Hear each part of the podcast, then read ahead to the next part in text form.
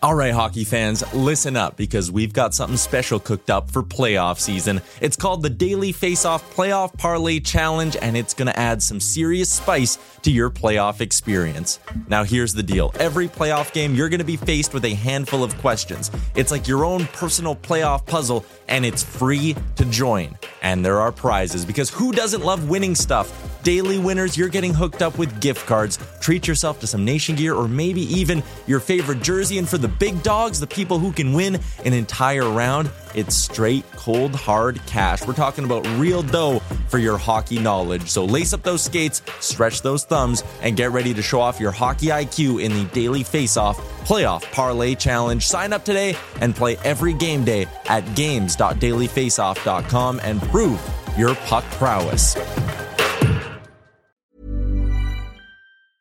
Hiring for your small business? If you're not looking for professionals on LinkedIn, you're looking in the wrong place. That's like looking for your car keys in a fish tank. LinkedIn helps you hire professionals you can't find anywhere else, even those who aren't actively searching for a new job but might be open to the perfect role. In a given month, over 70% of LinkedIn users don't even visit other leading job sites. So start looking in the right place. With LinkedIn, you can hire professionals like a professional. Post your free job on linkedin.com slash people today.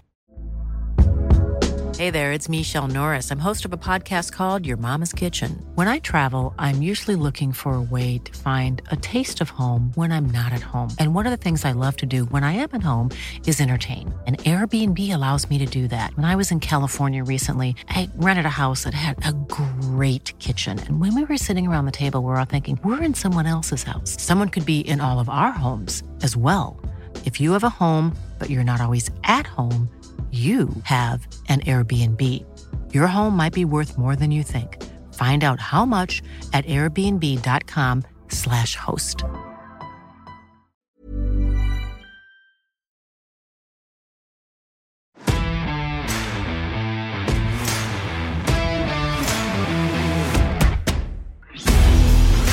It's time for the Wally and Methot Show, presented by SportsInteraction.com. Now, here are your hosts, Brent Wallace and Mark Methot. Hello, everybody. Welcome to the Wally Methot Show. I'm Brent Wallace. He's Mark Methot, and we're back. We apologize for the break. I, I will say, Meth, and you know this as well, there's a ton of stuff going on right now as we try to do different projects, which causes some issues of not being around all the time to do these shows. So we will try to fix that and and, and uh, make it better for you. So we apologize for being a little bit tardy of late. It's all Meth's fault. It is. It's always my fault.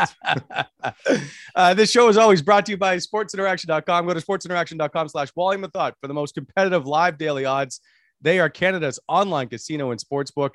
Uh, go there today, by the way, uh, and pick up if you want. I guess if it's today on Tuesday, and uh, bet against the New Jersey Devils as they are the f- underdogs in this one against the Ottawa Senators. The over and under set at six and a half. Um, I, if you were a betting man, Mark Methot, before we get into this, Brady Tkachuk needs one goal for 30 on the season and three games left in the year. Does he get it? Well, you have to think he's going to. Knowing Brady, he'll probably will his way to that net and get fine one. And and I, I'm I'm more concerned about the opponents in a good way. I think if you're looking at an opportunity to score, I mean, against New Jersey, there's an opportunity there. Florida's going to be a tough game for them. We all know that.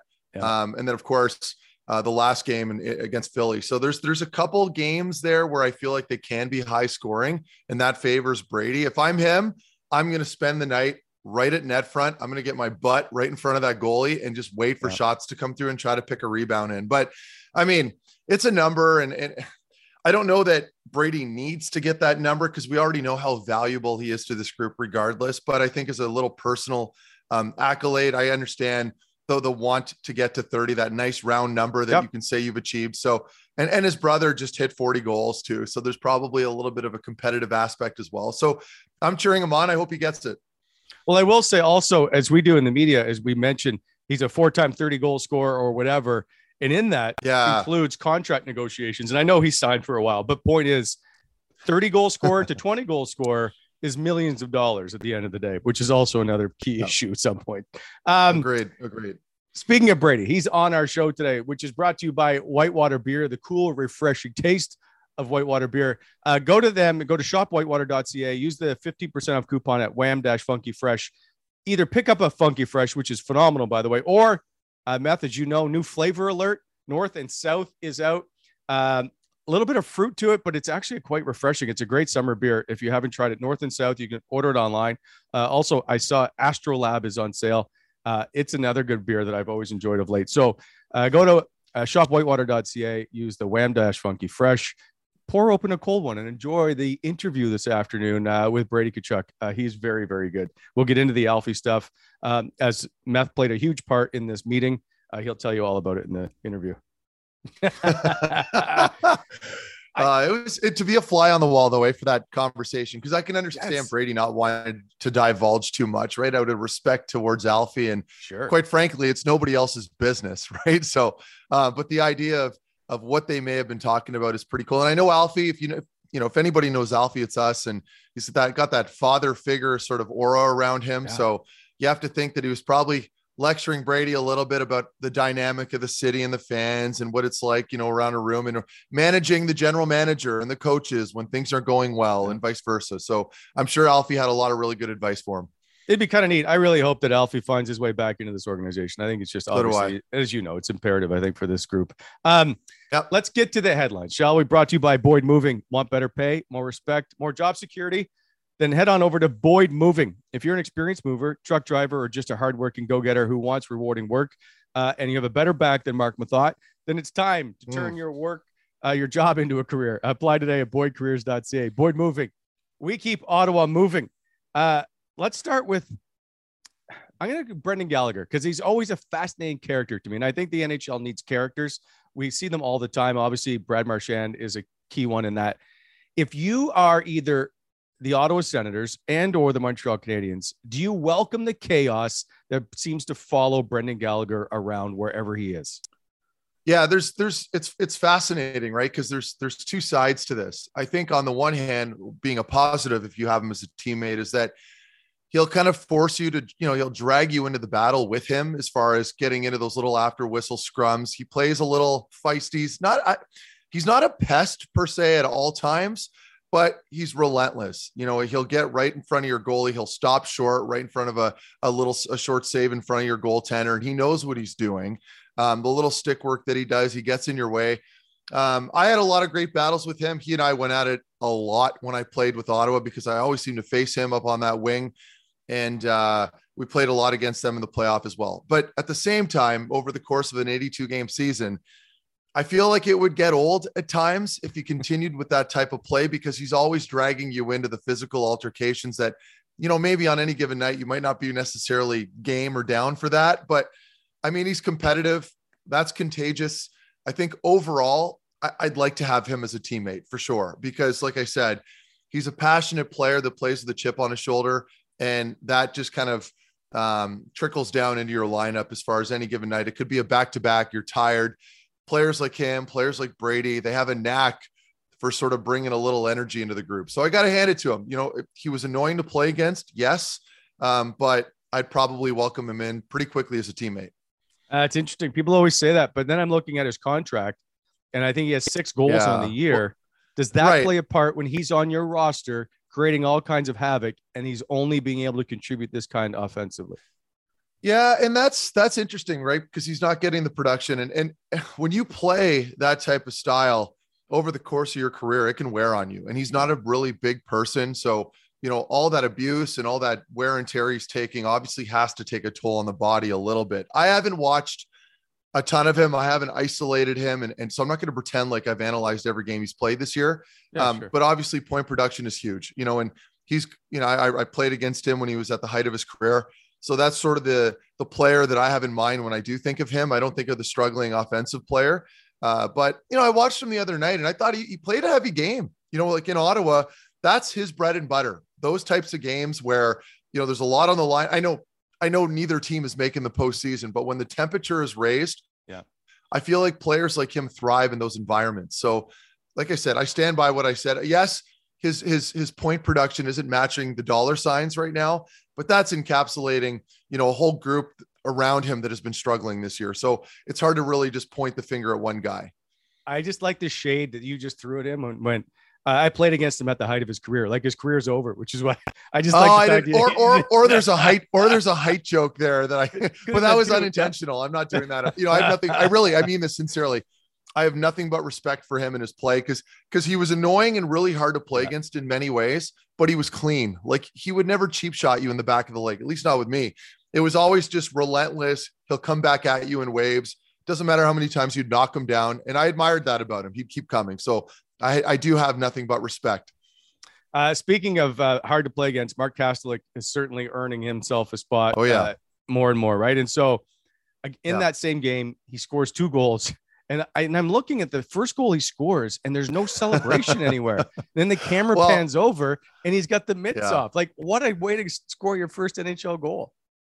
Yeah, and Wally, that was a funny sequence because I was at that game. I wasn't working it. I was up in the alumni box, and we're up in like the 400s, right? So, but I was standing beside Laurie Boschman, and we were just talking about whatever. And the play started to develop out of the corner where he was on the right side in the off in the offensive zone, and he just threw a puck at the net and then took a late hit. But that puck, I feel like I was one of the only guys that thought I think that went in, and nobody else kind of seemed to catch on to that. They saw Kastelic grab the rebound that it was it was an odd rebound, right? It what it didn't seem like it came goal. off the goalie.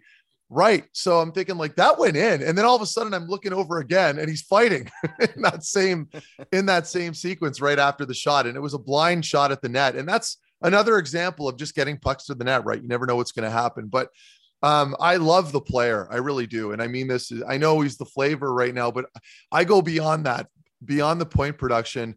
I love the energy that Kastelic brings to that line. Um, he's reliable. He's not some plug that's just skating around. He's actually a, a good two way player as a role player on your fourth line, and he's responsible. He's pretty good on draws. Um, and he's got a physical element to him. You look, even just looking at him, you know, there's that, you know, you think, okay, that's a guy that might drop the gloves if I play him a little too hard. He's got that tough guy look to him. So um, between him and Sabourin, that game running around, I, I, thought it was great because the game didn't matter. You know, everybody right. gets caught up in the wins and in the losses but there's only a few games left. Both teams are at the bottom at the ba- in the basement right now. I'm thinking, and Bosch, Bosch, who was a skilled player himself, he said it to me as well. He's like, I like that it's a statement game. You know, like like this is the time. If there's ever a time to establish a little bit more of assertiveness physically or whatever, it's now. It's not next year at the start of the season. It's it's it's right now. So um, you know, I thought the way they played almost forced a lot of the skilled guys in Montreal to kind of cower away a little bit. They got a little quieter. Um, mm-hmm. So I thought that was very effective. And you got to hand DJ Smith that. I'm not about throwing a bunch of goons on the ice. I don't think it was like that. I think it's just here, we're going to give you guys some physical players as a response. Enjoy it. And they did the job. Okay, I got a question because we've all penciled now in Parker Kelly and Mark Kastelic on the fourth line yeah. with arguably Austin Watson. Everybody seems that that's cemented. The question yeah. I have is consistent, and you understand this more than anybody. Consistency is what makes you stay in the National Hockey League. If they get yeah. into next year and it's now into game 35, game 40, the body starts to break down, right? There's a you have to find a different level to remain consistent. Do those two players yeah. who are fairly young understand what it's going to take to get to game 82? And are they going to be that consistent? We saw it with Alex Formenton at parts this year, he struggled because he just wasn't, I don't think, able to physically be ready for a whole season. Yeah, and and it's hard because with Formenton, his line mates with injuries, you know, we saw mm-hmm. Stützle for a little while. Like there, there were random, there was, and we talked about this with Brady. There were always injuries, so they never really got a lot of consistency in their lines. Yep. Um, but but to your but to your point about um, players like Kastelic or even mo- probably more Parker Kelly, where he's very much a pest. Everybody knows that. Um, you know, it, it, can wear on you a little bit, maybe, but he's so young and he's energetic. Now, can you sustain that type of play for a 15 year career? I, I, don't know. I don't think so. I mean, I'm sure he could prove me wrong. Uh, but for now, being at his age and the amount of energy he has, yeah, okay. He, not every night. He's not going to be completely effective every every night, but um, I like what he brings to the table. I, I I am concerned with the makeup of those bottom two lines, Wally, as yeah. you mentioned you know, if, if you have a player like Kastelic, Sabourin, Parker Kelly, and then you've got, you know, on that third line last game, you had Kelly Gambrell and um, Watson. Like Watson's going to have to come back down to that fourth line at some point. Um, and then what happens to Sabourin? Sabourin just the call up guy right now. So there's a lot of questions. Yeah. Um, but I loved I love the energy from that line last game. And I hope it's not just an outlier or some sort of anomaly. I hope they can continue this for the next few games because right now they're making life very difficult for the general manager, right? Like Pierre's looking at this game now and going, like he's scratching his head thinking, okay, like that fourth line was incredibly effective. Do we have to keep that together? Because that to me is an ideal fourth line to have yeah. for the, the length of a season. You have the element of a tough guy who's still very young and hungry, and guy like Sabourin, Kastelic got shades of that as well. So I don't know. This is where I don't envy a management position because it's a hard decision to make. So you're gonna have to take your time over these last three games, see what you have, and then that leads you into maybe some sort of format or or um, uh, uh, idea of what you're going to get going into the um, training camp next season in October. Uh, fair enough. You're talking about building a lineup. We'd also like to talk about perhaps building up your backyard if you want landscape needs. Go to uh, hmm. Bonnechere Excavating Inc. BonnechereExcavating.com. Uh, they re- can redo your driveway, uh, also with uh, aggregate, all kinds of landscaping needs. Uh, give them a shout for competitive pricing. 613-432-1120 or go to BonnechereExcavating.com. BEI helping to shape the Ottawa Valley. Uh, speaking of being reshaped for next year, Colin White's not in the lineup, which is one of the reasons Scott Sabourin has been recalled. Is there a chance, Mark Methot, we have seen the last of Colin White in an Ottawa Senator uniform? I mean, I, I, th- I will I say to, just to people listening, yeah. there is uh, three years left. I think it is at 4.75. Yeah, three years left at 4.75 million. So yeah. what do you think? Well, if, if you're the Ottawa Senators, I, I, I think at this point – looking at the way the team, the makeup of the team, the type of style that DJ wants out of this group, I, I, just don't see him fitting in at this point. I think this was, and I, I love nothing but respect. I love Whitey, but this was his year, right? I mean, this was his year to make a big splash and ch- sort of change the narrative or, or, turn things around or what idea people had of the player. Yeah. Um, he had that opportunity this year. Of course, injuries played a big part in that. He missed a bunch of games. I mean, I don't know what else to say. I, I don't I don't see him fitting in this lineup next season. I just don't. And now you have an opportunity as an organization to buy him out at one third, um, which uh, to me is not something you typically see Ottawa do over the. Yeah. You know, if if history has a has a word here with with what they're going to do moving forward, they've never typically bought players out. But I think in this case, with the way the lineup structured, you're going to have to at least visit that avenue this summer and, and you know think long and hard about it because I just don't see any room for him here in this lineup moving forward. I don't. So part of me though, and I I agree with you. And if I think the dollar amount doesn't matter, I think it's more to do with the play of the player.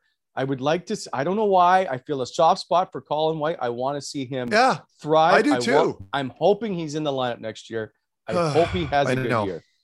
And these, I, yeah, these are the hard questions, Wally. Like I, I hate answering that question yeah. because I do, I do love the player. I like the individual. I think he's a great yeah. dude. Um, and, and this is uh, this isn't me saying I don't think he's a good player. I just I don't know where you fit him in the lineup at that, that tag right now when you're exactly and you're gonna yeah. have to you got to think here like this team at some point they're gonna have to find some money for players like Norris and and um uh, well, Formenton. Who's the other and Formenton and then Zub at some point like yeah. and there's more. I mean I'm not a I'm not a dollar guy or a GM like I'm not a, a contract guy by any means, uh, but but that's my point. It's that at yeah. some point you're going to have to figure out, okay, we're going to have to allocate some of these funds, and you know, players like Zaitsev and White sort of weigh down that process. So unfortunately, that's what they're facing now, and all teams face it. It's you know, look, this isn't normal. This isn't exclusive to Ottawa. Other teams have to buy out players occasionally. It's just part of the process of growth when you're trying to build a winner. Uh, finally, uh, the Ottawa Senators aren't into the playoffs, but the Belleville Senators are into the playoffs for the first time in franchise yeah. history and since they moved. And so our good friend Igor Sokolov is headed to the postseason. Uh, you played in the AHL playoffs. There's lots of talk about what it does development wise, if it matters. Uh, does it matter when you played in the playoffs? Did it make a difference for you getting to the National Hockey League? Uh, well, first of all, congratulations to Belleville. That's huge. Coaching staff and everybody involved. They've done a really good job there. And we were questioning some of the moves, right? When they were sending down Gus, for example, or bringing guys up like a like a yo-yo. And now I understand they've they've got their playoff spot. It came down to the wire. Congratulations. But from my experiences playing in them at the American League level, people need to understand, and, and I'm going to talk, I'm going to be very transparent. Okay. Um, yes, any amount of hockey is terrific for your growth uh, for your maturity and and and you know coming up into the NHL. But when you're down there and the paychecks stop coming in as an American League player, but the rent continues. It's conflicting, right? So when I'd be I'd be down there in Syracuse, I stopped getting paid. You know, at the last game of the season, you're making American League money. I'm not. This isn't like boohoo. Uh, you know what? I'm sick of prefacing stuff with "Oh, we're privileged." Yeah. I don't care about that shit anymore. Okay, it's reality. You're playing in the. It's reality. You're not making money anymore, but you're still paying for rent and groceries and whatever, and you're and you're working. So you're working for free now. So it gets difficult because it's a grind. It's been a long year. The the, the HL format is tough because you're playing three game um, you know, sequences on the weekends. It's always like three and threes or whatever it is. Yeah. So you're tired, uh, but but it is fun. You're still playing a sport with your friends, and there's a goal, and you want to win. Um, it's tough because most players down there, like myself, when I was down there, I was more focused on playing in the NHL. You know, I wanted to win with these guys, yes, but my mind was always on the bigger picture. I'm like, I don't care about this. I want to focus on me and play in the NHL. That's my goal. So you've got the lifers that play in the American League that are just focused on winning and they really want to win. And then you got the fringe guys that are NHL players that want to make an impact. They know that the scouts are going to be in the buildings in the playoffs and their focus is on looking good. Yes, they're good. They want to win. Of course they want to win. I wanted to win too. But you're more concerned about your own individual progress and looking good in front of the scouts. You know the GMs are going to be there because the NHL club's out. They're all going to be focused on you every single game. So, you know, like there are pros and cons to it. I was very much in the camp that I just wanted to look good. I wanted my play to look good so that the Columbus scouts thought, okay, he's an NHL player now. That's the honest truth. So, whether people want to hear that or not, whatever, I don't care. That's just the way it was. And, uh, you know, it's, it, but it is a good learning um, experience for some of the younger players, those first year guys that haven't played the pro level yet and are getting a taste now of pro playoff hockey. It's a great opportunity for them. Okay, so two questions. One, what was your biggest playoff paycheck uh, afterwards? wasn't much. Um, you know, I, I, honestly I can't even remember. I think I made more playing in junior or bonuses in junior. We'd make a, a small bonus check when I was playing with London, like in the playoffs, like which yeah. is very common in the OHL.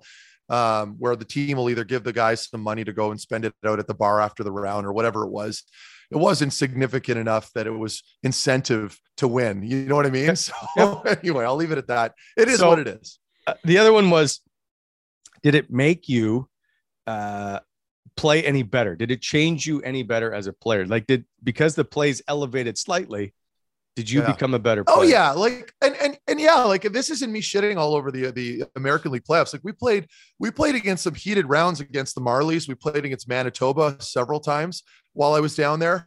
Uh, where they had players like Mike Keane and um, oh, yeah. uh, Kevin Bieksa. They, they, they always had a really good team in Manitoba. And uh, same with the Marlies, right? Because they had so much money in that system that they had a lot of really good older veteran players. So, yeah, it was great for me. I mean, for sure, it definitely didn't hurt me uh, my development. Uh, but like I said, from a from a psyche uh, perspective, you know, like your own mental, um, yeah. you know, aspect of it all, I, I guess I wasn't purely motivated to win. It was more a mixture between wanting to win and, and wanting to look good and trying to leave an impression with the organization. All right, fair enough. Well, you always leave an impression with us. Um, speaking of impressionable, uh, coming up, Brady Tkachuk stops by. We talk about Alfie, of course, uh, lots of other things, getting to 30 goals, his brother, uh, plenty of different topics. So uh, don't go anywhere. Yep. The Whitewater Chat with Brady Tkachuk is coming up.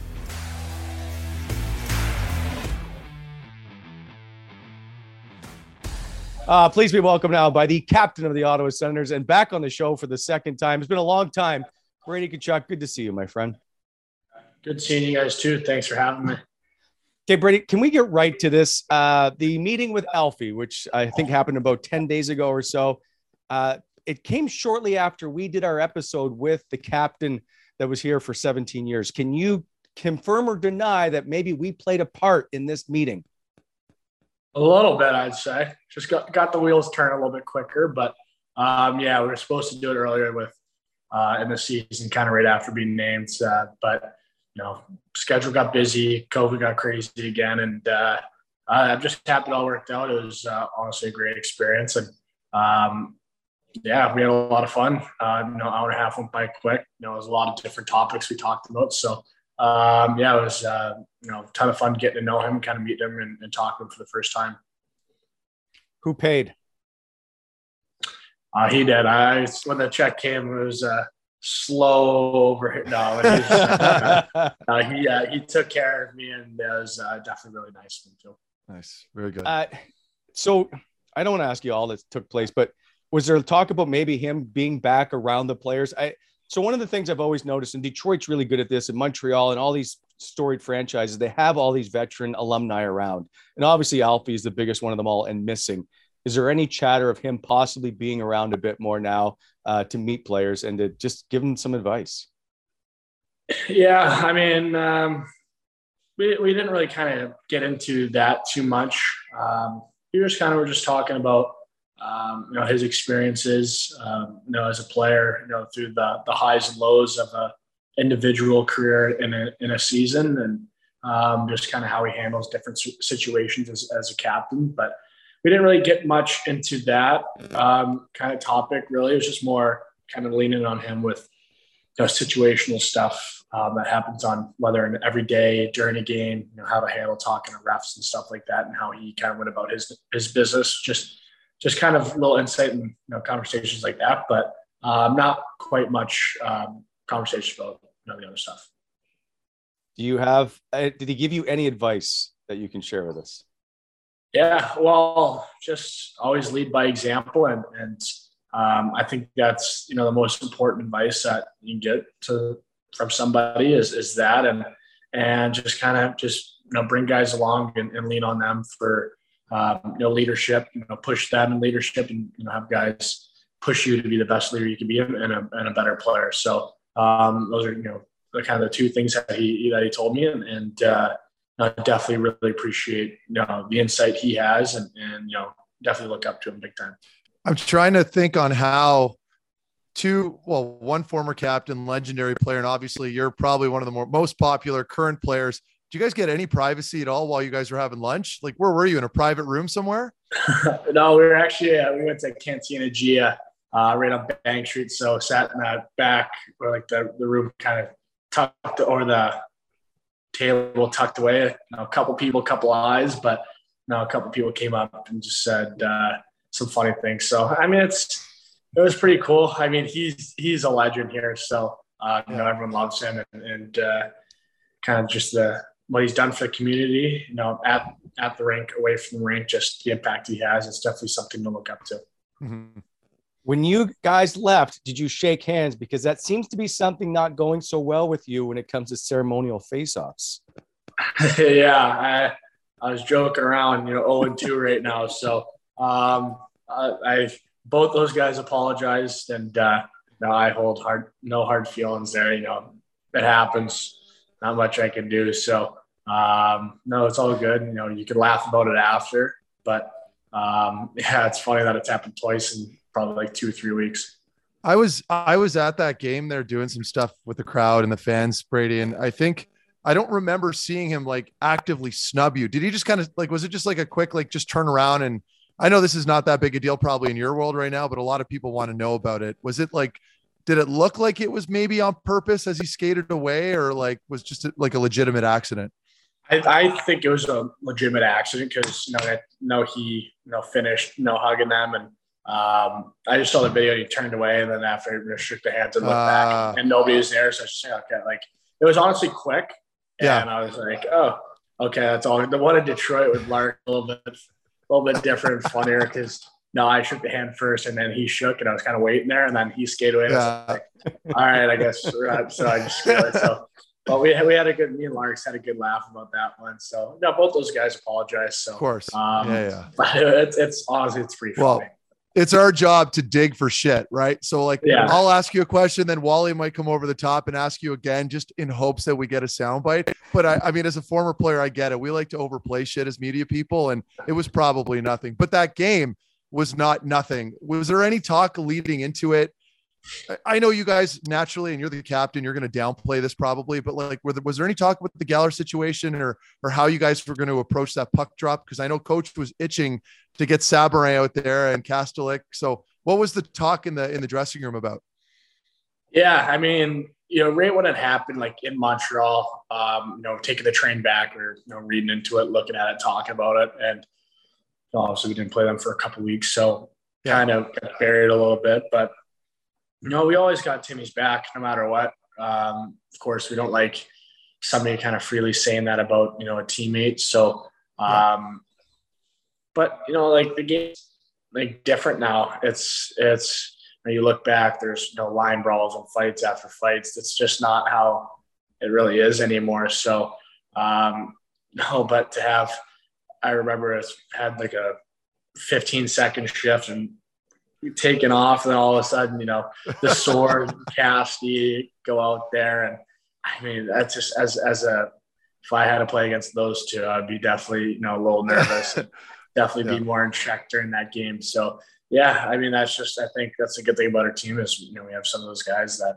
um, pretty intimidating can throw uh, throw them pretty good. So um, so yeah, it was uh, it was exciting. Of course, there's you know a couple fireworks during the games, but you know nothing like uh, the good old days where it'd be fight after fight after fight. So um, just kind of how it is now. Of course, would we have loved that, and, and it would have been great for the fans and, and the game. Yeah, it would have been great, but uh, just kind of not how it was like trending towards. So. Hmm. Uh, it was fun to watch. Threats, though. A lot of threats, though. That was uh, a lot of threats going back and forth. So, uh, well, no, not much, and, not much action after that, but that was great though, because for me, at least from my vantage point, I'm not asking, I'm not calling for anybody's heads, but I think as a fan, you like to see a response from your team that you're cheering on, right? And if you guys can send a message in a reasonably insignificant game, right? There's no playoffs coming around. You may as well set the tone early with the team that's in your division. So, from my standpoint, I thought you guys handled it perfectly. It didn't, the clown stuff didn't carry on for too long, but you let them know right off the bat, okay, like you guys are going to mess with our young kid. We're going to go after you a little bit. And then the dust settled, and all their skilled guys almost kind of shelled up a little bit, like they didn't want to play in the game. And that's what I noticed immediately. Yeah, we were laughing after the first, like, well, that wasn't hockey. That was just nonsense. So uh, there's a lot of running around. So um, yeah, yeah, second yeah. period, everyone we kind of took over there. In third period, we kind of laid up a little bit. Made it, it was a little too exciting in the, in the third period there. So um, yeah, I mean, honestly, to get back to the game, it was fun. It was it had everything, the chaos at, at the at the start, but um, just happened to you know, win at home against Montreal on a Saturday night. So it was a definitely a good combo. was there was there a little heart and crown action after that game, or was it pretty settled, like nice and easy? Uh, it was more subtle than that. Yeah, that that was uh, that was fun that night. Oh, but, oh it was great. Uh, yeah, it was no heart and crown, no karaoke, but um, good time still. Oh boy. I want to get to karaoke in one sec. The last question I have on the Montreal game is do you wish you had scored your first NHL goal and then immediately had a fight? that's pretty cool. I, I will say that's that was pretty cool. I remember I rewatched it and and I saw him score. I don't think. He, well, of course, he didn't know he scored, but then right when he dropped the gloves, I think Cash like looked back quickly. and I think I haven't talked to him since, and I think he like maybe registered like I think I might have scored that one, and then like yeah. many started. I was, I was like, there can't be many people in the world that scored and fight same time. Like that's pretty pretty awesome. I'm jealous of that. Yeah, and Sabourin had to be pissed, right? Because he got like the like free tap in, and he goes back to the bench thinking he has the goal. So all I could think was once that reverses on him, like was he a little bitter? Probably wouldn't voice that. Oh, I, yeah, he was. Uh, it was it was funny. We all had good laughs that that good. moment. That was so good. Um, do you wish your goal song was Mr. Brightside? Will you make this a request for next season? I've actually heard it a couple times when uh, you know I've done some things. I know after the game um, when you know give sticks to fans, like I, I hear them put on Mr. Brightside. So I don't know if it could be a goal song because you know, we have a pretty you know not a goal song. Yeah, that's that's not really maybe after like a, a, fight, maybe, but I've heard that before. But yeah, goal song, we have you know our standard goal song, which is nice. And um, but yeah, maybe yeah, I, I, don't know if it could ever be a goal song. Maybe after a fight, I'll take it and just jam out to that uh, the penalty box or something. Uh, Matt, you've heard start, start doing the uh, what is it, Mighty Ducks three when he starts taking off all the gear. Yes, yeah. Fulton Reed and the other guy, the Bash brothers, right? They start yeah. gearing down. Yeah, yeah. They started throwing stuff in the stands, just go tarpless. right side. Uh, speaking of tarps off, Matthew, you've seen Brady at Mark Stone's wedding sing Mr. Brightside. We've seen the video now with Josh Norris's backup. Uh, how would you rate Brady's singing ability? Oh, it was good. I mean, half the battle is just showing up. You know what I mean? And, and he did that just fine. And my only memory from Brady, well, I got a lot of them from the wedding because he was he was in the wedding party, but um, I, I remember him looking a lot bigger. And I remember him dancing with older women, like bringing on grandmothers onto the dance floor, twirling them. He was a showman, and you could tell he was having fun. So I'm not going to embarrass him. Uh, real talk, I can't think of anything else that happened that would genuinely embarrass him. So um, I thought I was impressed. It looked like he was really working the room. Yeah, for me, it's just my brother and I call it being an entertainer. So just, just, and we joke around. and all people around the team are like, "What? Like, what happened? Like, how'd you get singing in front of everybody?" I'm like, "Oh, thank me later, putting asses in seats." So I, just, I said that jokingly, uh, but I mean, it just it, it's kind of just been a running joke for like the last week. So yeah, just. Good. It's not a good voice at all, but just sing with your heart and, and just get everybody going. So that's that's pretty much the only goal when it comes to that song. Get people laughing do you get embarrassed? Like I've I've seen you do a million things. Nothing seems to like rattle you at all. So do, is there anything about that you get embarrassed with?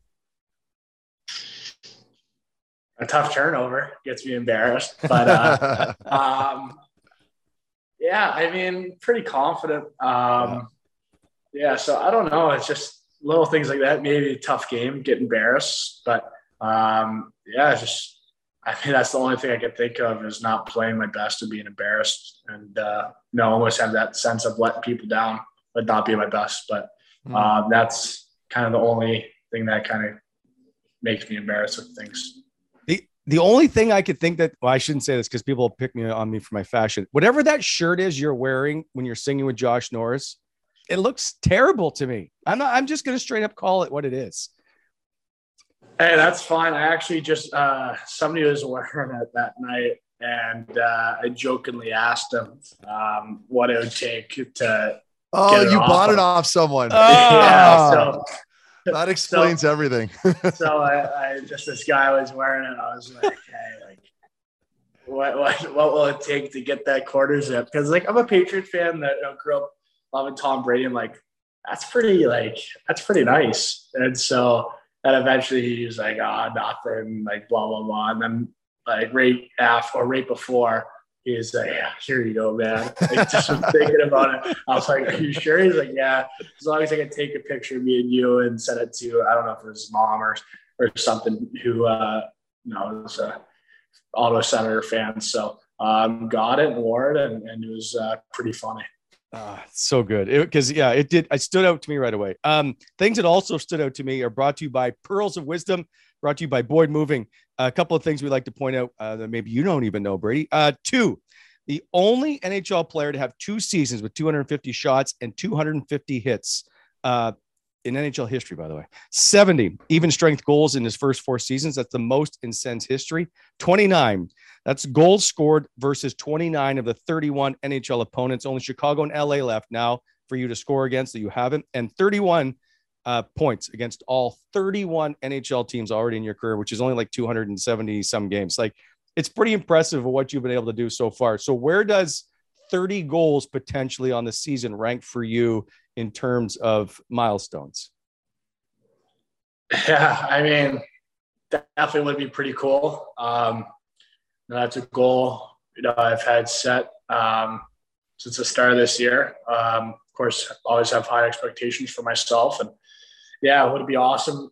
Yeah, but if it doesn't happen, then um, hopefully made an impact in you know other aspects. But of course, um, every day. Just my goal this year is just every day be better, um, be a better player, person, uh, leader, and and uh, just try to be there for my teammates more. And and um, yeah, you know, it's been a you know kind of up and down season, a lot of adversity, you know, team wise with injuries and and um, all that type of stuff. So. Um, but of course, if, if it would hit, be a pretty cool moment. But if not, um, feel like it did, you know, other, I improved in other aspects of my game.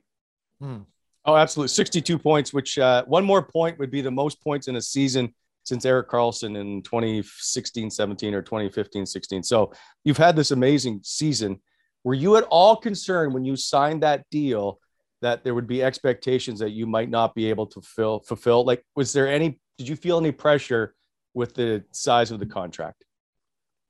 No, I mean, of course, um, you know, people's uh, you know opinions changed when that happens, and and you know, people's expectations got higher uh, for me to you know kind of prove myself. But to be honest, I just wanted to prove it to myself, and and um, I just wanted to show that um, every year, um, you know, I'm going to get better. Uh, I'm going to improve in aspects of the game that uh, maybe struggled the year before, and, and, just try to be a better player because of it. And um, but with all that, it can't happen with um, without the work.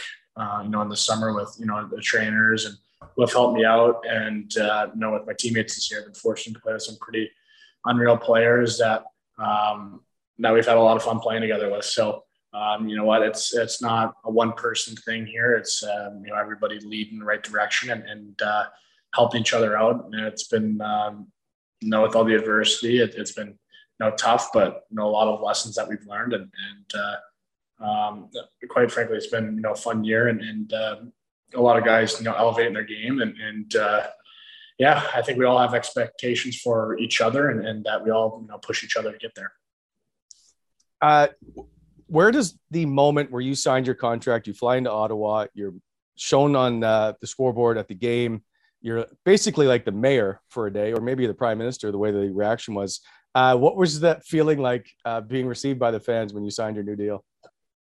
Yeah, I remember it was uh, it was pretty nuts. I legit got out of the car and went straight up there, pretty much. And uh, I mean, there's a lot of blue jerseys, but I was just overwhelmed with uh, this. It felt like it was sitting down. There's a lot of blue jerseys, but then everybody standing up was just you know Ottawa, of course, and place felt like was going nuts. And I mean, I was just almost like didn't even know like didn't know what to do with my hands, like Talladega Nights, like the microphone. I'm like, oh, what do I do? So, um, but yeah, it was, it was honestly a great memory, and, and to have, you know, I was always joking around like after, like, oh, I should have like chugged a beer or something. You really get the people going, but, uh, uh, but uh, no, it was honestly, it's a really cool, you know, moment, and just kind of, you know, feel the love and you know, a couple days prior is getting really tough. You know, so season was coming around, you know, not being there, um, not being with my teammates and kind of not feeling like I'm a part of anything. It, was, you know, getting really hard. And so we were getting really down to like the nitty gritty and just to kind of feel that love getting back, it was, uh, it was awesome. And, and I was just so excited to be able to see my teammates finally after, you know, a long summer. The, um, you talked about the sea of blue. We talk a lot about when the Leafs come to town. There's a lot of tickets that go to Toronto, Montreal. The other night, there was a ton of obviously red. Uh, there were the boots for hometown players. Tim Stützle.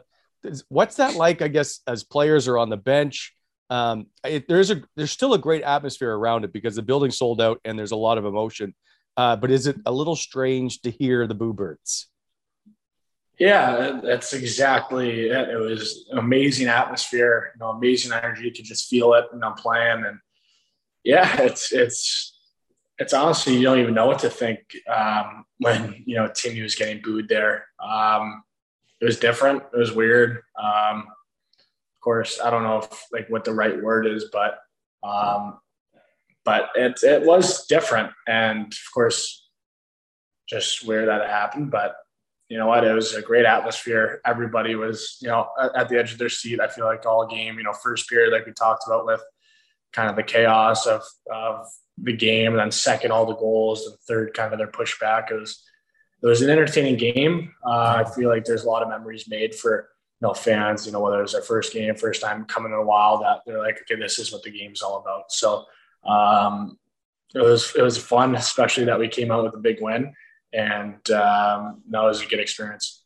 There's not a better feeling than pounding on one of those two teams in your own building, knowing that all those fans have to leave pissed off. But I, it's frustrating, but no matter what you do, it'll never change because you have two huge hockey meccas in Toronto and Montreal, and Ottawa's wedged right in between them. So I feel like that'll never change. But all I can remember, Chucky, was when I played here, we would we would say before the game started, okay, we got to get the crowd out of this game early. So come out strong. Like who says that in their own building? You know what I mean? But it'll never change. It's annoying as hell. But once you guys come around the corner here and start really winning a lot of games with that young core you have, it'll be a lot of fun because those those games, even the Toronto game or the Montreal game, like the games are louder here in Ottawa than they are in those buildings because in, in, those buildings you get a lot of the, the corporates, right? Like you, you don't get the blue collar crowd that you get when you come and play in Ottawa. So you got to have fun with it. But I, I'm I'm with you in that it's very frustrating and it's a hard question to answer because you don't want to say the wrong thing. Yeah, yeah. I mean, of course, we always, you know, you get the the people that really believe in us. You know, the Sens fans that you know are sticking yeah. through with us, and of course, it's it's probably way easier to get tickets, you know, at the games here versus, you know, those, you know, I've seen 100%. the prices, I've seen the, you know, the tickets to kind of have a good experience. It's, it's crazy. So, you yeah. know what, honestly, like, like you said, it, it is different and fresh, but it creates such a crazy atmosphere. Hundred yeah, percent. I, and I agree that once we start, you know, pick it up and, you know, we, um, which we're, we're, we believe can happen, you know, very soon. That yeah. uh, I think the you know CTC will, will be jumping and and um, with filled with tons of excitement. Good. Which uh, Brendan do you dislike more, Lemieux or Gallagher? Huh. Now you're just trying to get sound bites out of me. Yeah, he is. 100% he is. there he is. I was waiting for that one. You know, I think I think you guys know my answer anyways.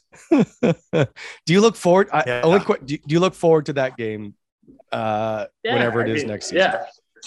Yeah, it's going to be probably the same thing, you know, emotional, you know, storylines going into it. So, um, you know, it's, it's another game, but yeah, it's going to be definitely uh, uh, an emotional one. Uh, I'll move on uh, to the Sens this season. People will say either it looks like you took a step back because of where you are in the standings, or perhaps it's a step forward based on all the injuries you had and not being able to have Colin White and Shane Pinto and a bunch of other players. I mean, you missed Thomas Chabot for a while. You missed the beginning of the season. Josh Norris, uh, you know, on the injuries. Do you feel like this team has made a step forward um, collectively, despite where it may be in the standings? Yeah, I think so. I mean, you get those opinions from, you know, I hate to say it, but people on Twitter just kind of voice their opinion. And, mm-hmm. um, you know what? I, I, deep down believe that now we're, we're going to do something special here. And, and I know everybody in that room has that same belief that we're a team that can accomplish a lot. And I do think we took steps this year. I mean, like you said, right from, I don't think we had one full healthy lineup no. this year. And of course, we'd like to be a little bit higher in the, the standings, but um, we just, we faced a lot this year, you know, with injuries, you know, we were, you know, us and the Islanders were the two teams that kind of got hit really hard with COVID before, you know, the shutdown. So, um, yeah, we, it took time for us to kind of get back after that. Then we played, you know, one game in three weeks and then all of a sudden every other game. So, or every game, every other day. So, you know, it's been a grind and I think it's going to be the lessons that we learned this year are going to be, you know, huge for us moving forward. And, and, um, with all the adversity that we faced and, and how we handled that is just going to be great for a group and, and that we'll be able to handle anything now because you know, all the, the things we've done this year has been as crazy as, as ever with all the, the negative things that kind of happened this year. So um, we've, we've all tried to learn from it. And I think as of late, you've been seeing us kind of turn on with, um, with everyone kind of coming back and, and, I just think that's kind of give, to give everybody a preview. Of course, we can't look past these last two games, but um, the excitement and, and how everybody's just got so much better throughout the year. Uh, you talked about the last little bit here. It's basically it was 50 games in 100 days. Uh, you're now at guess 40 game 47. What can you explain what the grind has been like? I understand you live a very privileged life and all, and I'm not trying to make it a big deal, but when you're a professional athlete and you're playing every other night on that grind, I don't know what the injuries are like for you guys, but I do know that that is a constant battle. Methot and Meth will understand too. Like what compared to the, all the other times you've played, and I understand obviously COVID was different, but what's that grind been like? Yeah, well, you know, this last road trip was you know pretty crazy. We traveled all the way to Seattle. no, played Seattle the next day, Vancouver the next day, and then all the way back to the Eastern Time Zone. So um, just kind of like just the time change there. Um, it's just it's crazy. You know, you kind of forget it with last year, just playing. You know, there's just the six, you know, seven other teams, and um, then kind of getting back into the swing of things. It's just the travel just adds on. But of course, with our team, there's never any excuses. There's no excuses not to be the hardest working team and, and uh, be our best. So um, yeah, it's definitely, I mean, playoffs, it's every other day. And you see after the end of, you know, what guys are battling through. I know it's a little bit different being playoffs versus regular season, but um, yeah, there's just a lot of guys battling through things and um, kind of just hanging on by a thread to finish off and finish hard. So how do you how do you guys approach now? Like you just had a very emotional game against Montreal. Now you're going to be playing against New Jersey, not a great team.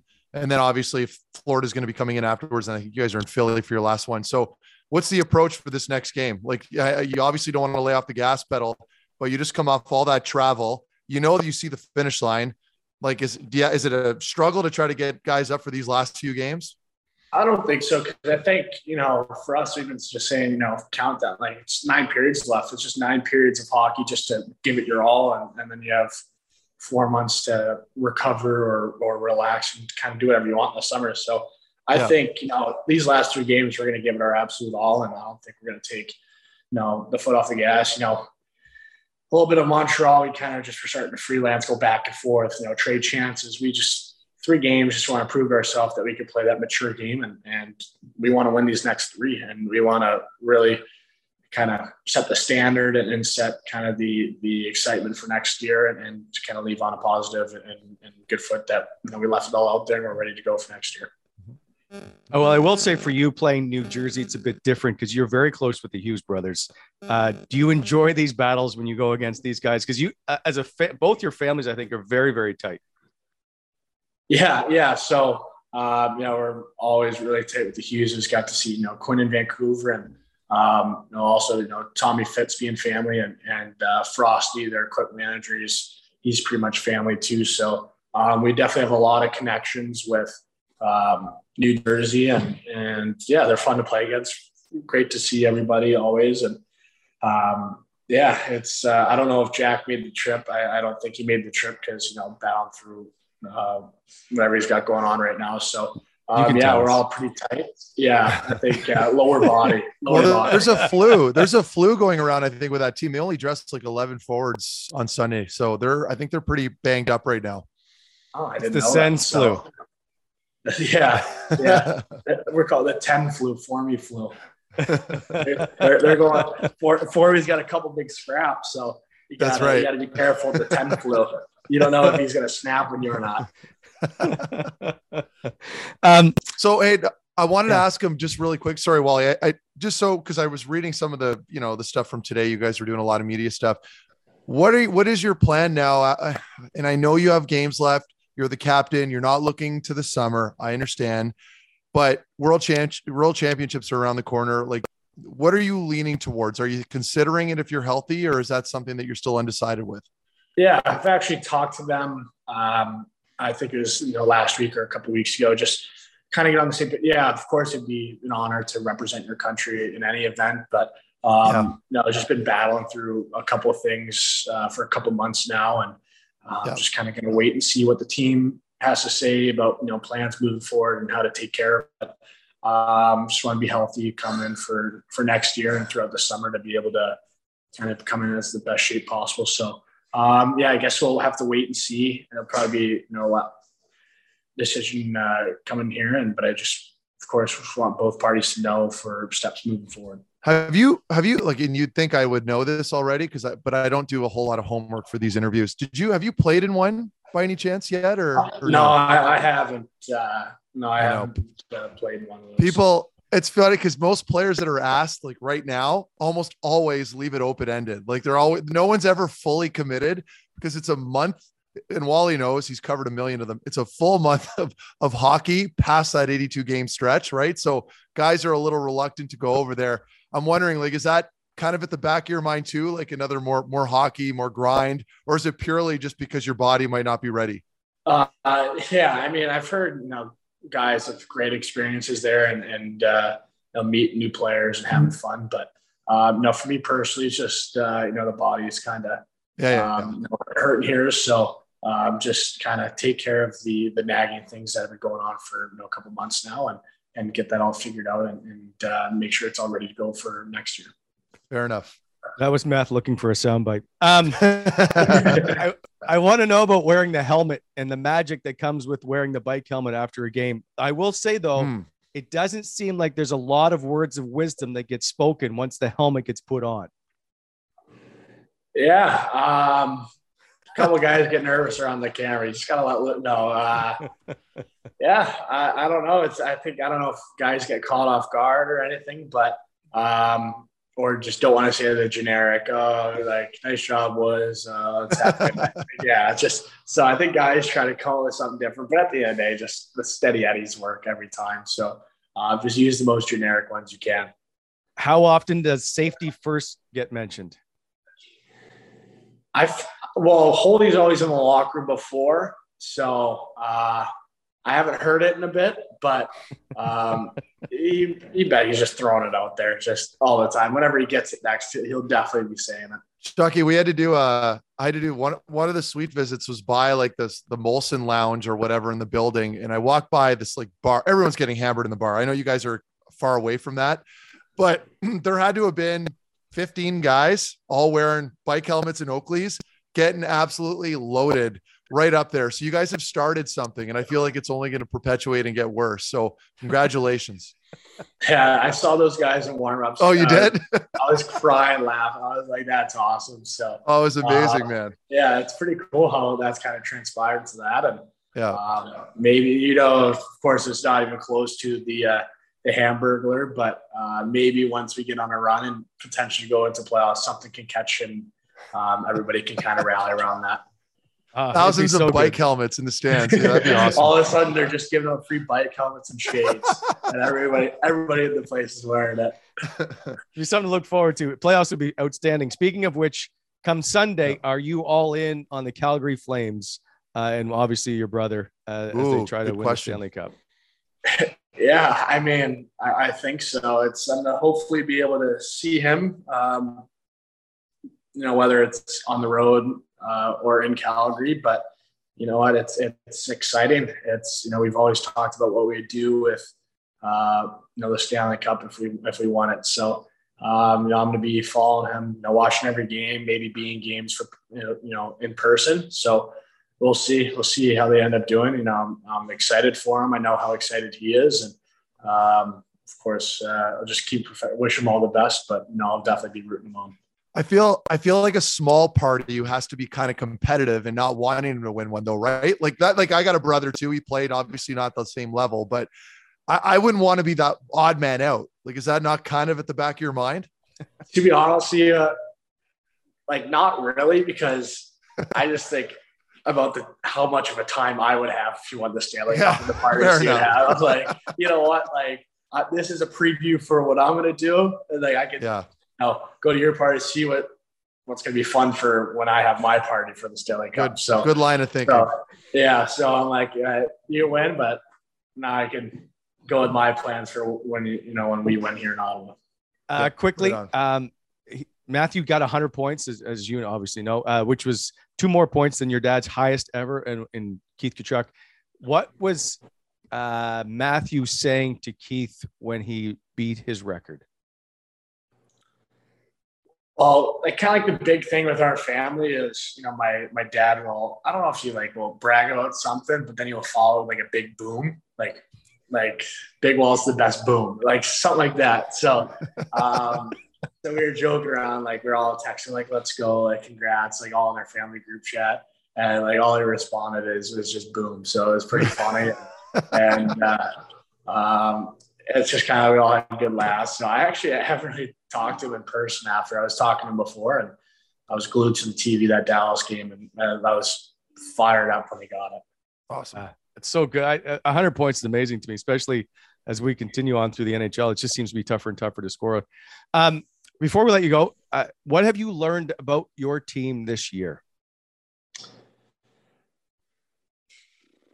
That's a good question. I, I just think the kind of maturity that we have for being a younger team is, um, like I've been saying, just the adversity we face and, and how we've gotten better because of it, and how uh, you know we've elevated our games to be better is is you know pretty awesome. And we've won games with our maturity too, and, and being able to close it out when at the start of the year we've would have maybe just you know lost the lead and, and uh, lost the game. So uh, I would say you know the maturity through the last couple months have been uh, the thing I've learned the most.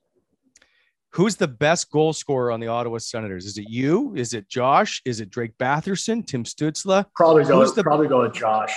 Josh is probably the best. Yeah, it's pretty easy to say him with whenever you get in this spot, he can go anywhere. He can score from anywhere. So I'd probably go with Josh. It's amazing what he's been able to do, and 34 goals already on the season. Uh, finally, uh, if you do win the Stanley Cup and you've got your party planned, would you have Adele sing at your party? Adele, if I could get Adele to sing at a party, absolutely. I'll take, uh, and that would be the, probably the best party ever. So, yeah. um, yeah, I mean, if, if she's available, then yeah, I'll, I'll have her sing. And, but um, I guess we'll have to, we'll wait and see. But yeah, I guess, uh, see, we'll get the invite for that one. I, I, just remember when we first had you on and you talked about going to an Adele concert. It made all kinds of headlines, and so it always made me laugh. I've never forgotten you saying that you would like to go to an Adele concert. So I hope hmm. it. I hope it works out. I appreciate that. Well, thank you. Uh, Brady Tkachuk, we appreciate you stopping by. Thank you very much. Good luck uh, the rest of the season and uh, enjoy your summer. It's been well deserved, my friend. Awesome. Thank you, guys. Thanks for having me.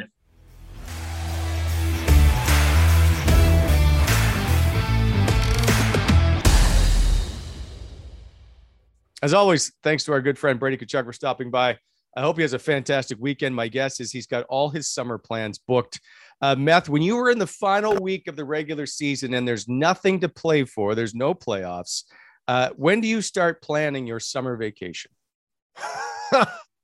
oh, it's planned. Hey, listen, if anybody in that lineup tells you otherwise, they're full of shit. Okay. Cause guys, guys typically, you know, you know, it's inevitable. And when you're clear cut out of it with however many games left, you know, you're obviously still focused on winning and you want to look good and your individual play matters, especially if you're vying for a deal or looking to get extended next year. You want to look good. So you're motivated to still win games. But, you know, you are thinking about the beach and, you know, a pina colada or whatever it is, whatever weapon of choice you go with down there. So, um, usually the best indicator, Wally, is how quickly players leave town. So if players happen to get on a flight the day after the last game or two days after, you know they booked that flight two two months prior. So um, I, for me personally, that last week I'd get a little anxious because all I could think of is the end of the year party and how I'm going to feel the following morning going into my end of the year meetings with the coaching yep. staff and the GM. So that that would be my memory. Uh, uh, and, and then seeing the hungover players coming in, right, and having to call guys and be like, okay,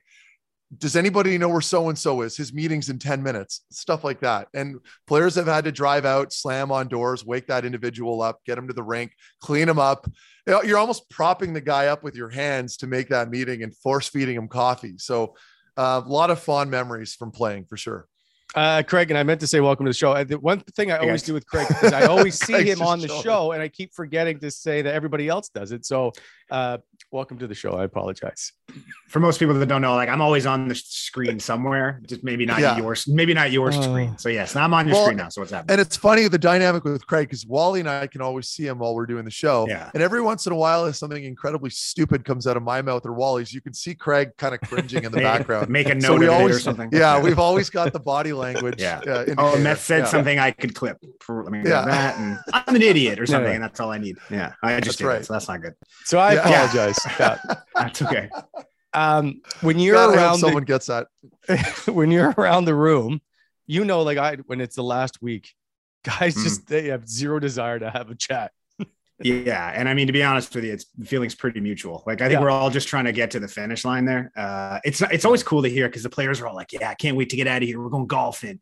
We're hitting up the beach." I was like, on my end, I'm just like to get my evenings and weekends back. Like that's uh, that's like that that changes everything when you don't have well, to work every weekend and every but night. It's, like oh. it's funny you say that, Craig, because I to a degree, I think we could relate as well. Because, mm-hmm. as you know, like the schedule, you and Wally both know this. When you're traveling with the team, I mean, none of us, including you guys, are on a normal sleep schedule, right? So I, that was another thing. I'm like, that first week back, I'm like, wow, I'm sleeping like my my sleeping's regular again. I'm getting seven hours a night as opposed to six or five, right? right. So that was always a big one. yeah, you almost like it's just nice. You don't know what to do with yourself in the evening when you don't have to watch True. a game every other day, whatever. So it's really nice. But I mean, Brent, you know, it, it switches to then when's the draft lottery? When's Yep. when's the What's draft? next? When's the combine? Yeah. When's free agency starts? So it doesn't really, it just kind of slows down. Evenings and weekends come back, which is nice. But other Well, than yeah. that, it's like the hours get a little, they're still a, a tad unreasonable at times, but they get a little more reasonable. So that's good. See, and I always had to. I was always off to the playoffs, so I never Oh, got yeah. that break. It was like as soon as the Oh, oh right. se- whatever this game was locker cleanout day was done, I was off to whatever round was going on or the World Championships, and so I'd always be a little happier and perkier because I'd see like meth, hey, going to the World Championships because I thought it was a blast. Yeah, Like, yeah, yeah, Just shut up for a week and then we'll talk afterwards. yeah. That was yeah, I was always the perky guy. Yeah, the world championship thing is a weird one, right? Like, so if you're a player and you're invited to it, everybody in your circle, like all your teammates, like at the NHL level, are Yep. are going away, right? They're booking trips, and you're just looking at them and you're envious. Yes. And then you're and all you're doing is okay, I'm going to give myself like two to three days off, and then I'm going to have to start skating again. So then you're alone on the ice taking shots because you don't want to go overseas and be embarrassed. So uh, it's it's always an interesting dynamic, which was fun to talk to Brady about it a little bit. You can always see the reluctancy in players when they talk about the worlds initially, but then they go over and they have a good time. But it's hard to agree to something like that after doing an 82 game grind. And the problem is though for you guys, and you talk about we're talking about in the interview, is you never want to talk about the world championships while there's NHL games going on because you think it's like some oh, I can't do it. It's wrong to discuss it. But you guys have Yeah. been contacted by Hockey Canada or USA Hockey, Oh yeah, weeks ago. in advance. right? Like Yeah. you're well aware Yeah. of this. So uh, I think I'm going to go, but we'll see at the end of the year. Meanwhile, Canada has you penciled in on the first line. Oh yeah, guaranteed. And that's that's yeah, it's something that'll never change. That's just hockey, right? Guys try to be the ultimate team players, so you don't want any outside distractions. And I know it's silly, but it's it is what it is. Yeah, Yeah. That's the only I would just wish like just tell me you're going and we can just move on from I this. know. But whatever. I know. And but I guess there is the issue if they play three games and get hurt, uh, then Yeah, then they're not a going. possibility. So I do. I remember uh, the year 2019. Uh, Mark Stone was aggressively um, recruiting players to come over. One he got like John Tavares to show up. They had a really good team, and then Tavares got hurt, and they and they ended up not winning it. But the the recruiting stuff now is taking place because it's harder and harder to get more guys to come over because they want their breaks. well, the season's you know really what? long. And it's it's, but there's more to it. Like because Hockey Canada's first class, they do such a good job taking care of the guys, but you're still roommating, you're still rooming with a guy. So, and that drove me crazy, you know. And the odd player that goes over there would have their own room. But like for for like a player like me, for example, at the time, I'd always have a roommate. And if if anybody knows what the situations are like in hotels over in Europe, it ain't like North America. Okay. And this is something people always just talk about how great Europe is. Listen, plumbing's not the same, right? so the bedrooms are not the same. They're so you've got same. two two single beds that They're are almost same. Lockstep together with a maybe a, a token nightstand. Oftentimes we'd have to actually separate, we'd have to like reorganize the room. So I can hold like I'd be like with Bouwmeester, for example, my last one. And I, I could hold his hand while I was sleeping. So you're sleeping with a grown man literally in your personal space. I mean, it wouldn't pass COVID protocol. That's how close you are. And you know, you're doing that, and then you go into the shower and the odd the odd hotel rooms, like it's like an integrated shower with a bath with a with a toilet, all in one. Like the whole thing is a shower Yes. floor. So Yes. everything's just water getting wet. everywhere. you're uh, it's it's now listen uh, you know what? i'm done talking about being privileged i don't give a shit yes uh, call me privileged it was a fucking logistical nightmare so that's the only issue is going over there Yeah. it's not as enjoyable as you think it is you're still grinding out a hockey schedule you're you have no privacy you're always with some random person like you're with a you're you're like sleeping beside a stranger these are players that you don't know right it's one thing to sleep with a beside a player that you know that you've played with all year but like Alex Burrows, Jay Bouwmeester, you go down the list of players, like guys I don't know. Some of them I hated, and I'm expected to sleep beside them. So, you know, other than that, they do a really good job. But if you're a little OCD and you don't, you know, you want your personal space, maybe that tournament isn't for you. That's all I'm going to say. I can So- just picture you you rolling over and like you you're nose to nose with a sleeping Alex Burrows, And- and, that and was like- the moment you fucking decided to get, catch a flight back home. I'm out. Exactly. Yeah. It's funny. Uh-huh. And I know I've told the story before. Yep. Because I had a bad back at the time, right? That was like right before I had to get my extension the following season, and my back was still screwed up that summer. And I can remember Burr was just honking away, like snoring. And I couldn't even get comfortable in bed because I'm sleeping on this little four by four. And then I'm like, okay. And then it, it was like 4 a.m. one night. And I'm like, I can't do this anymore. Enough. I was like, I boiled over. So I'm calling my agent at four in the morning. I'm like, Larry, I don't care. Get me out of here. Call Hockey Canada. I want to go home. I want my bed. I can't play. This isn't fun. you know, I can't even, I can't even put my skates on. So Larry like would try to tell me, okay, wait, just try to go but get some sleep. I'm like, you understand, I can't sleep. Burrows is snoring in the other room. Either send me some sleeping medication or get me the hell out of here. Anyway, long story short, I ended up leaving. But um, yeah, man, it's it's a it's a grind if you're not uh, comfortable doing that type of stuff. It is. I so my favorite or least favorite or most memorable moment is we're in Slovakia. It's and you guys usually have Kosice? like, Kosice? Yeah. So it's small Yeah. town, right? And so it's a small, Oh, it's yeah. a boutique hotel. Uh, it's been around for 200 years or whatever. So, so we send, I send out my laundry to get done. I come back and we walk up the stairs, and at the top of the stairs is a meeting, like a boardroom. And I'm like, I can just see some clothes on like a tree kind of thing drying. And I'm like, that looks like my socks. So I walk over, and in the in the middle of this boardroom, they're drying my clothes. So my underwear's hanging there, everything. I'm like, this, so I was, I was like, okay. Oh, that's is- great. Yeah. So they use they use the boardroom as a drying area for random clothing from And and the rooms? lady, they would they would the ladies uh, would smoke in there. I think it was like their break room, but it was a boardroom. Yeah. Yeah. Nice. Yeah. So there you go. People have a better idea. Like it's not like you know, But it's you're not awesome. staying at the Ritz Carlton. Yeah. It's different. No. No. it's great. Like we had a blast. Like we would be stumbling through the McDonald's drive-through at like 2 a.m.